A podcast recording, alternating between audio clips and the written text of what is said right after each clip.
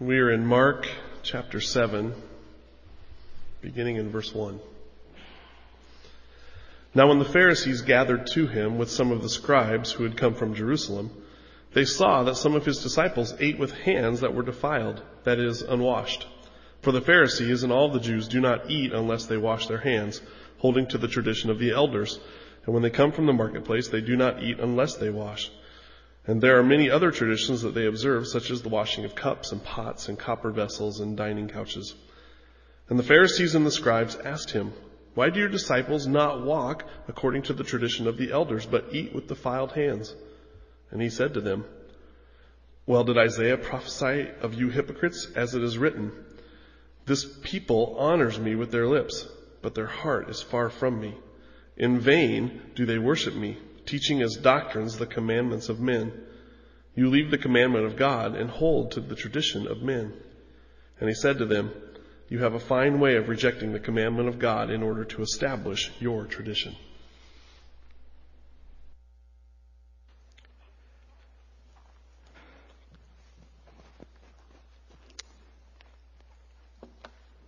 Next week, um, I'm not going to be in this pulpit let me tell you who he is. Uh, Gary Stewart is among us this morning. Gary and Amy and their family are visiting their father Orville this morning. And Gary's going to preach next Sunday. Um, I've known Gary since he was less than that high. All of my ministry, I've watched Gary grow up, and Gary went off to uh, to uh, Bethlehem Institute, spent a year there, then went off to Southern Seminary and uh, from Southern Seminary, then went to Newfoundland to pastor for six or seven years. I can't remember exactly the number. And now has returned back to Southern to work on his doctorate. Gary's passion is teaching, and uh, he's, Lord willing, hoping God will just open up an opportunity for him to teach as he gets his doctorate. But we asked Gary if he'd consent to to share with you next Sunday. I think it would be good for you to get to know his heart, get to know him. Many of you are new and don't know Gary. And so he'll be he'll be preaching. I appreciate his willingness to do that. Gary's working on writing a book right now and under deadlines for that and he's willing to carve out a bit of time of his vacation and probably need to thank Amy is who I really need to thank. But and some of you may know the connection with Amy. Amy is is the daughter of the Michaels who have been with John Piper almost I think from the beginning of his time at Bethlehem. So it's just good to have you home, Gary and Amy, and we're, we're excited to have you share next week here in this pulpit. This morning, we're, uh, we're continuing on in that chronological journey through the Gospels. And this morning, the text is in Mark. But actually, we're going to look at Matthew and Luke's Gospel as well. What, what has happened now is that, that Jesus has gotten the attention of Jerusalem. Um, they really, they really are after him now. He's in this year of opposition, and the opposition is getting hotter. And, and really now, in one sense, maybe one way you could say it is the bigwigs are after him. They've come from Jerusalem to try to trap him now. And that's the context in which we find this, this text this morning. And Actually, as I begin, I want to begin with a quote by Charles Spurgeon. Spurgeon was the great preacher of past days and wrote volumes. And uh, he once said to his congregation, he once really asked the question of his congregation, if there were no Sunday morning service at 11 o'clock, would you still be a Christian? If there were no Sunday morning service here at 11 o'clock, would you still be a Christian? We'll come back to that at the end. We'll draw some conclusions of that. But I, I, I share that in the context of what we just read in Mark chapter 7. In the context of what Jesus said as he's interacting now with the Pharisees and the scribes. In, in Mark's account and in Matthew's account of this same historical event that happened in the Gospels he, he puts this, they, the, the writers put this passage. Now, Luke doesn't include this in his, but the other two gospel writers do, and it's this. It's what you find in here in Mark in verse 6. And he said to them, Well did Isaiah prophesy of you hypocrites as it is written, This people honors me with their lips, but their heart is far from me. In vain do they worship me, teaching the doctrines, teaching, teaching as doctrines the commandments of man. Those two things, Spurgeon's question to his congregation and that text this morning, we'll come back to a little later this morning.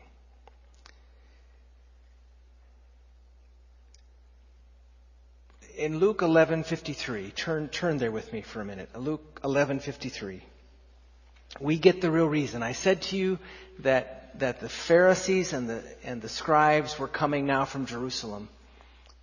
And lest you think I'm making it up, this is what it says here in the text. It says, As he went away from there, the scribes and the Pharisees began to press him hard and to provoke him to speak about many things, lying in wait for him to catch him in something he might say. All the way from the top now, all the way from Jerusalem, they're lying in wait. Can't you just imagine what must have happened in those intermeeting days?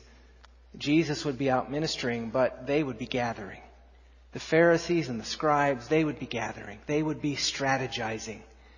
They would be laying out their plans of how to entrap Jesus, how to get him. They had to stop him. They had to stop him. And, and they spent, I'm sure, hours calculating how they were going to do that. We see glimpses of them appearing here and there in the scriptures, but I'm sure they spent lots more time in secret plotting of how to catch him. And Jesus' indictment of them is this. Look at his indictment in chapter 11, if you're over in Luke, chapter 11 and verse 52, just before what I read, he says this, Woe to you, lawyers, for you have taken away the key of knowledge. You did not enter yourselves, and you hindered those who were entering. These are the religious leaders of the day. The religious leaders of the Jewish people. And basically Jesus says to them, You've, you've taken away the key of knowledge you, you, are lost. And what you're teaching is not going to lead anybody anywhere that they need to go. And then another place in Mark's Gospel, chapter 12, um, it says that they make void, they make void the Word of God. Um, excuse me, not, I'm in the wrong chapter. It's not Mark 12, but Mark 7 in verse 13. Says, thus making void the word of God by your t- tradition that you have handed down. In other words, you, have taken away the key of knowledge. You've made void the uh, word of God. That's the indictment that Jesus gives to these Pharisees. Now, um, here's where I want to go this morning in this text. I think it's where the text will take us without superimposing anything upon it. I remember back when I was a young pastor, I, I probably was in my first year here at Richland. I, it's, it's amazing how clear this memory is in my life. But I remember it was a Wednesday night service. I remember I had found a pamphlet that the title of that pamphlet said, The Pharisee in Me. And I remember the night, on a Wednesday night, in a prayer gathering in the old sanctuary, I, I even remember walking up the side of the side of the sanctuary to go to the front to do it. I don't know why it's so vivid in my memory. Partly, I think, because that caption caught me. The Pharisee in me. It's easy to, to be critical of the Pharisees. And I think why Jesus gives us these things is because he, he wants to show us the proneness of our own hearts. He wants to show us how prone we are to do exactly what they did. To give credence with our lips, but have hearts that are far from God. And so what I want to do this morning is I want to, I want to look at what they did. Look at how they got off track. Look at the places that, that this lack of understanding took them so that in our own lives we won't repeat the error of them. That for us here in 2012 at Richland, We will not repeat the error of the Pharisees. It's good for us to hear this. It's good for us to look at it. It starts here, and, and really the error of the Pharisee was to have forms with no reality. That's, that's really what it was. Forms, but no reality in those forms. First of all, I think we see some of the key to that. This was good for me, even this week, a, a new insight for me to some degree in Luke chapter 11 and verse 29. If you take that text for a minute, I'm, I apologize, we're going to flip back and forth from these three texts. But in, in Luke chapter 11 and verse 29, we've been really kind of following Luke's gospel in this chronological walk through the life of Christ. And so the last times we were, we were preaching, we were preaching out of Luke. And so one of the places that we landed on was the last time I was in this pulpit, and it, it says there in verse 29, this generation is an evil generation. Jesus made that statement. This generation is an evil generation.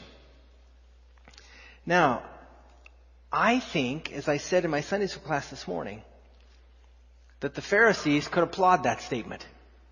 They applauded it in one sense. Because they really did see their Jewish counterparts not going the direction they needed to go. They, they saw the people. They saw and bemoaned the situation outside of them.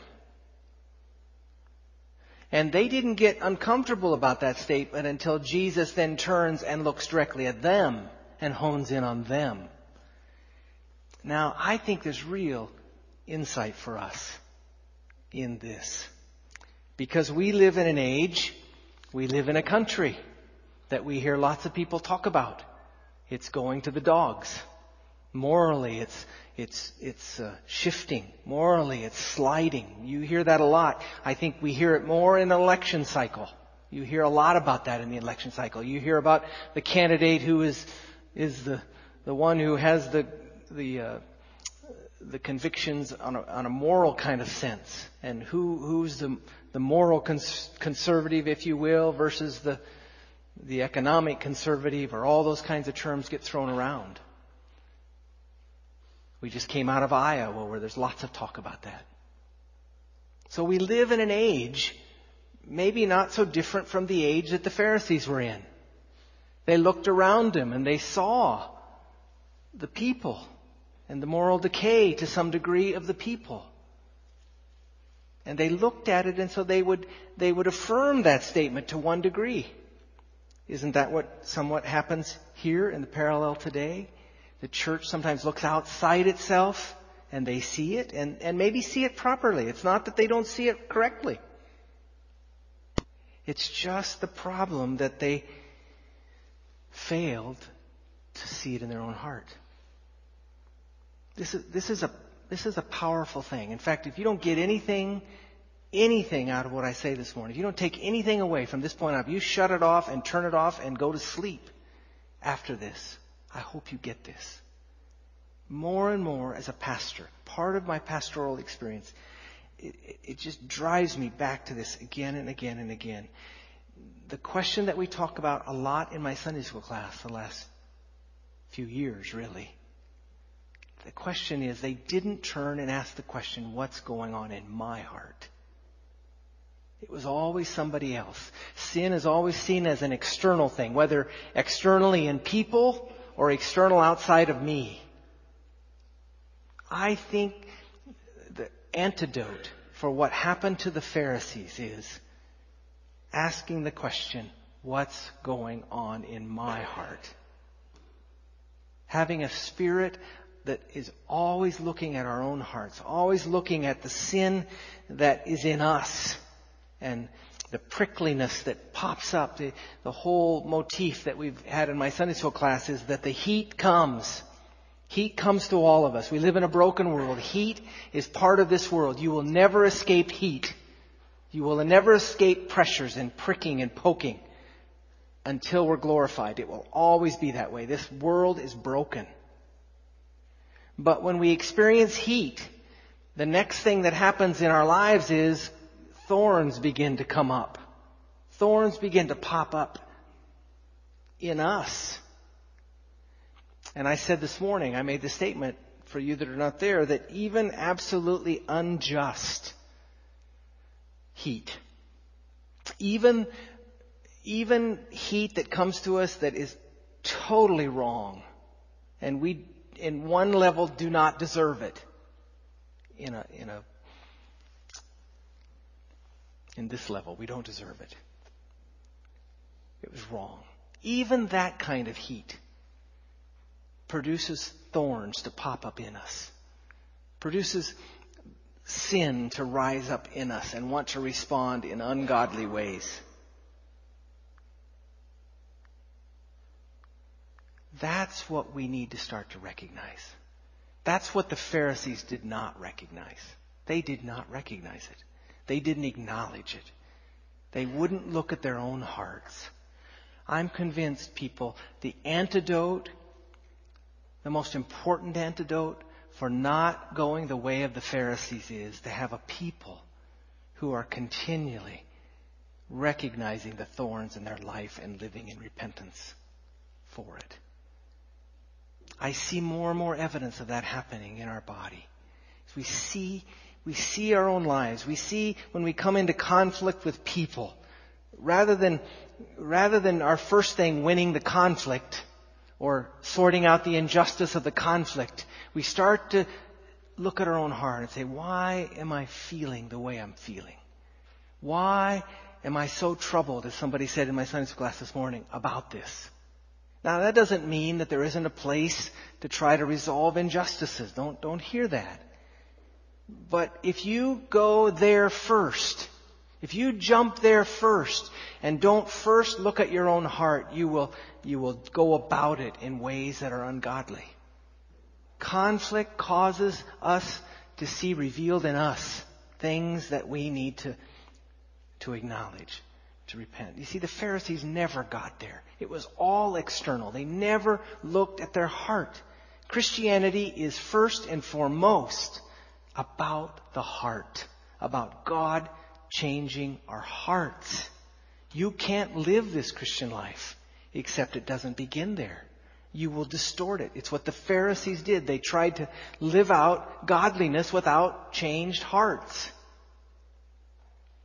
without hearts that were being examined. They failed to look at the ungodliness in their own lives. So, so I hope one of the, one of the mantras of our congregation more and more will be, what's going on in my heart? Test it this week. Test it this week when you face heat. When you go, maybe this afternoon, when you face heat. See how quickly you ask yourself, what's going on? Look inside yourself. Kind of, kind of almost step outside of yourself and look into the situation and say, what's going on there? What's going on in my heart? What is it in my heart that's not right? Start there. Start there. It's where the Pharisees did not start and what got them in all kinds of trouble. They, they found ways to insulate themselves from that question. That's really what they did. The rest of what I'm going to talk about are ways that they insulated themselves from looking there. Ways they developed to not have to look there, but to look someplace else, to not acknowledge their sin. The first way they did it is that they rested in outward forms. They, they rested in the outward uh, ways they did things. Mark chapter 7 will, will point to that. Look at when he talks about in Mark chapter 7, as we read this morning, they were criticizing Jesus because, and Jesus' disciples because they didn't go through the ceremonial hand washing. They didn't, they didn't do it the way they should have done it before they ate. Now that was something that was added to scripture. It wasn't part of the commandment. It was something they added, but it was the way they insulated themselves. They added all kinds of things to, to what God said so that they could somehow rest in that stuff for their righteousness. They could rest in that and they could look to that for their hope. They could look to that for their easing of their conscience. And they didn't have to really look inside their own lives. They built a whole system of that, of looking to externals. I remember, I remember when I first came in the church, and it's good for me to remember that. That was, gets longer and longer ago, and the danger of me following the error of the Pharisees gets greater. The farther I get away from when I came in, and the farther I get away from remembering what it was like when I came in. But I came completely from the outside. As I've told you before a couple of times, I remember being in church because I think the only reason I remember it because that's the only time I was there as a child. So it was a foreign culture. It would be like today if I walked in those doors back there into this sanctuary, it would be like coming to a foreign country to me. And and that's what it is for people who come in from the outside oftentimes. And you don't even know the ways that you have, you have painted things on the outside of Christianity. If you've experienced what I did coming in, you'll, you, you'll recognize that. You'll recognize ways that, that you have made the way you do it, and it has nothing to do with Scripture, really or you have to take several jumps to get there. That's what the Pharisees did. They, the things they developed, you had to take several jumps to get finally to Scripture. And they had maybe some basis in it and sometimes no basis in it because they got so far away from it. But it's interesting that that we can all do that. We can all find ways to kind of get comfortable so we don't have to look at our own lives. We don't have to look at our own sin. We don't have to look at our own hearts. Be careful of that. Don't, don't, don't rest in the wrong things. Don't rest in things that you ought not to rest in. Don't make things the standard that ought not to be the standard. The standard is what's going on in my heart. It's a heart thing. It's a heart religion. It's about the heart. Um, they went on to do things like want the best seat in the synagogue. I mean, they, they, they, they built their whole system around being in the synagogue. That's, that goes back to the question that we'll conclude with this morning. Again, the, the question that Spurgeon asked his congregation. How many of you would be a Christian this morning if we didn't have a 1045 service? How much of your Christianity is tied to this form? It's a good question to ask. How would you live out your faith if you didn't have this service? If you have hard time picturing that, it may be that you've made a bunch of forms and rested in them at the expense of looking at your heart. You see, it's just so easy for us to insulate ourselves. So easy for us to, to put things on the outside that give us a comfort level and keep us from ever having to look on the inside of our lives and of our hearts. They rested in outward forms.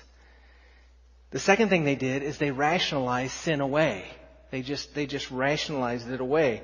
We, we get that account in the story of, of the, the Gospels that we look at here when, when uh, Jesus brings up the subject in Matthew. And he comes to them in Matthew about the woe about honoring your father and mother, that whole dialogue that happens. Let me, let me read it to you. Um, it's in verse 15, starting at verse 3. He says, And why do you break the commandment of God for the sake of your tradition? For God commanded, honor your father and your mother, and whoever reviles father and mother must surely die. But you say, if anyone tells his father or his mother, what you would have gained from me is given to God, he need not honor his father. So for the sake of your tradition, you have made void the word of God, you hypocrites. What's he mean by that? Here's what he means. Commandment. One of the Ten Commandments. Honor your father and mother. There's all kinds of places in Old Testament that talk about honoring father and mother. Well, part of honoring them would obviously be take care of them in their time of need. I mean, to not take care of them, to know they had a need and not to care for them, would not be honoring them. But the way they got around doing that is, the way they got around spending their money on their parents, spending their treasure on their parents, was that they would commit that treasure to God. And they made a vow that it was God's, and therefore if it was God's, they couldn't, by another law, take what's God's and use it for their parents. You see the gymnastics they would work there? But there was always the caveat, if you really had a need, you could undo it as committed to God for, for a moment so you could take a portion. You see, that's, that's the kinds of gymnastics that they used. That's the kinds of ways they rationalized away sin. They rationalized away what was really going on in their hearts because they could justify it. They could do a bunch of gymnastics to justify it in a scriptural way, they thought. Isn't that the way our hearts are? I, I think when you start to ask yourself, what's going on in my heart? You will find ways, you will find times when you do exactly the same thing. And you won't be able to get by with that if you really start to go ask the way you need to ask what's going on in my heart. Because that will deal with motives. You see, motives and why we do things the way we do. Not just the letter of the law, but why we do it. One of the most chilling portions of Scripture for me in the New Testament is the portion about Ananias and Sapphira. You know that story? One of them comes in. They sold the field, comes in, lies about what they did and how they, how much they got, and is struck dead right there. The second one comes in, doesn't know what happened to the first one, does the same thing, struck dead. Now, did, did they have to give it to God? No. But what was the sin? What was the sin? They thought they could deceive God. Their motive, their hearts. Now, I'm grateful that God is merciful because you and I have both done the same thing at times. All of us have. And we didn't die. All of us have. All of us at times have had a motive and done something, and it's no different than what they did. I'm convinced. If we start asking the question, what's going on in my heart, you'll know what I mean. If that's, that seems foreign to you today, that that happened in your life, I think once you start asking what's going on in my heart, starting getting to the level of motives, you'll find that you're not far from Ananias and Sapphira. Why did God do it that way? I think to give us an example and then to show us mercy. I mean, it just, it, it, when I read that story, I'm just grateful for God's mercy. I'm grateful for the times that I have painted on on the outside something that was not true on the inside. That's what it is. That's what they did. They painted on something to the church on the outside that was not actually true on the inside. You see why I say we've all done that? We've all been prone to that at times. And the way you begin to realize that is when you start to ask, what's going on in my heart? You really let God begin to search your hearts.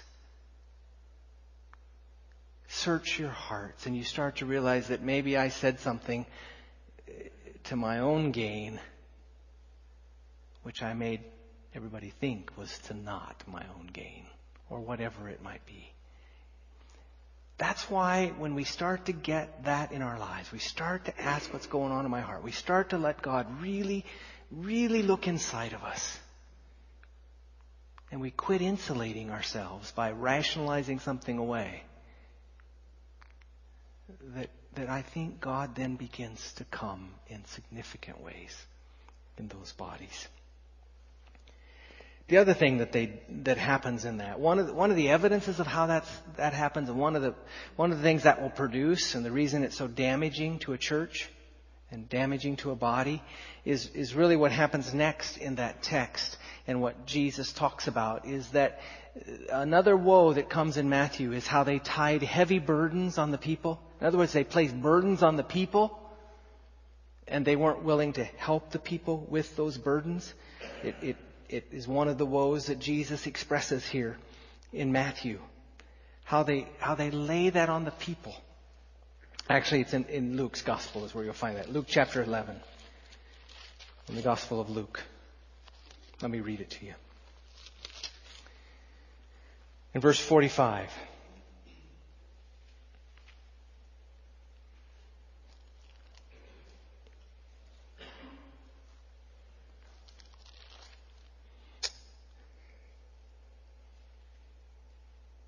One of the lawyers answered him, Teacher, in saying these things you insult us also. And he said, Woe to you lawyers also, for you load people with burdens hard to bear, and you yourselves do not touch the burdens with one of your fingers. Woe to you, for you build the tombs of the prophets. And he goes on to talk about another thing. But here is what, he, what we do. We, we, we, we become unmerciful kinds of people. When you start to live on a surface level and you really don't let let God search into your hearts. When a church begins to live at that level, they become unmerciful. They, they, they lay these external burdens on other people. And, and they don't, they have no mercy for them. They have no mercy because they've not seen mercy themselves. What makes you a merciful person is when you look at the story of Ananias and Sapphira and you realize in your own life you have done something just as bad as they've done and you're still living. That, that creates mercy in your life. That creates mercy in your life for other people because God was merciful to you. He didn't treat you as he could. Mercy is what flows out of a body that is asking the question, what's going on in my heart? Because when we see our hearts and we see we still have a God who is merciful to us and continues to extend mercy to us, we're merciful to others. We don't put heavy burdens on people. And then finally, finally in this whole progression, I, I, think one of the things that the Pharisees did, and it really was the ultimate thing that cooked them. It was the ultimate thing that, that caused all the rest to happen. And I started to read it here this morning, but in verse 47, it says, Woe to you, for you, you build the tombs of the prophets whom your fathers killed. So you are witnesses and you consent to the deeds of your fathers, for they killed them and you built their tombs. Therefore also the wisdom of God said, I will send them prophets and apostles, some of whom they will kill and persecute, so that the blood of all the prophets shed from the foundation of the world may be charged against this generation, from the blood of Abel to the blood of Zechariah, who perished between the altar and the sanctuary. Yes, I tell you, it required of this generation. What he's saying there is that they rejected the message of the prophets. They rejected the message that centered in Him, in Christ. And because of that, that is the real issue. We, we talk often here about the need of the gospel, the need of Christ, the need of really seeing that gospel and seeing the treasure that that gospel is, seeing the glory of God in the face of Christ. The reason that all of that happened in the Pharisees' lives is that they, they missed that point. They missed that. The way that all of this happens, the way that you begin to have a life that asks what's going on in your heart is as you look into the glory of God in the face of Christ, and that's exactly what the Pharisees would not do. They went out to trap him. They went out to get rid of him. There was nothing of the Messiah in their life. They had built a system. They had built a religion, but it was all external. It was nothing about the heart. And so with all of that, I come back to you this morning. I come back to you this morning with Spurgeon's quote. Only in our context. If there were no 1045 worship service this morning, would you still be a Christian?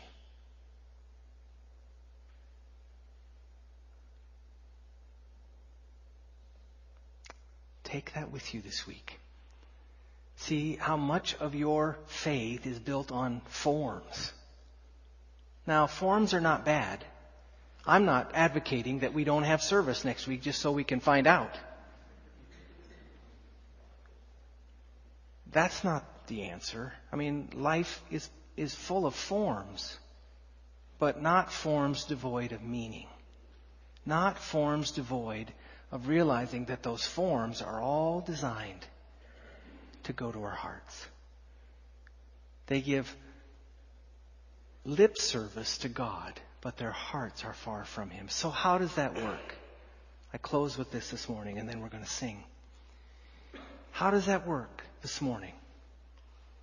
How do you come in this morning to this sanctuary? We've talked about this in the past. I'm not saying anything I haven't said before. What do you do when you come in that door and and you know that in a few minutes you're going to give praise to him. You're going to sing. You're going to pray. You're going to be quiet. You're going to listen to the word. It's a form. All that's a form. But how do we keep it without meaning? What if we come in there as dead as a doornail emotionally? Do you just stay out? And say, well, I don't have the emotion today, so I'll just turn around and go home.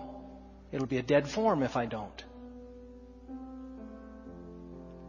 I don't think so. I think you just come in saying, God, what's going on in my heart? What's going on in my heart? Why is my heart so cold when I'm coming before you? Why is my heart a thousand miles away today? And you just come in repenting. Repenting that it's a thousand miles away. Repenting that I feel dead. And it's uh, all the while you're repenting, you're crying out, Oh God, oh God, work in my behalf. Take this heart of mine and work in it. That's not hypocrisy. That's not hypocrisy. That's reality. That is form on a heart level. I pray we're that kind of people. I pray we're always asking, what's going on in my heart? And to the degree we do that, we will not follow the error of the Pharisees. And the degree we don't, we'll see the Pharisee in us. Let's sing together. Stand with me, will you?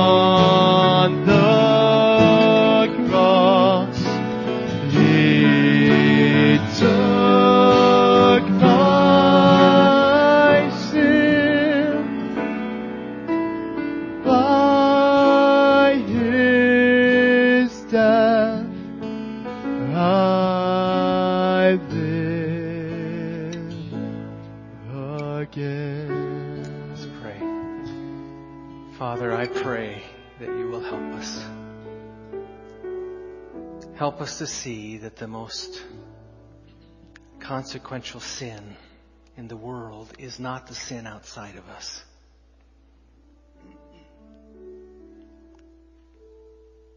Help us not to be like the Pharisees who could concur with the evilness of their age,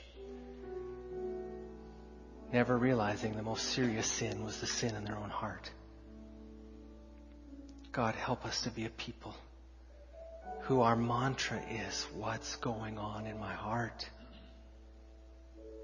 And that, Lord, you will so help us that it will change us as we as we acknowledge it and your grace comes. In Jesus' name we pray. Amen. God bless you. Go in God's peace.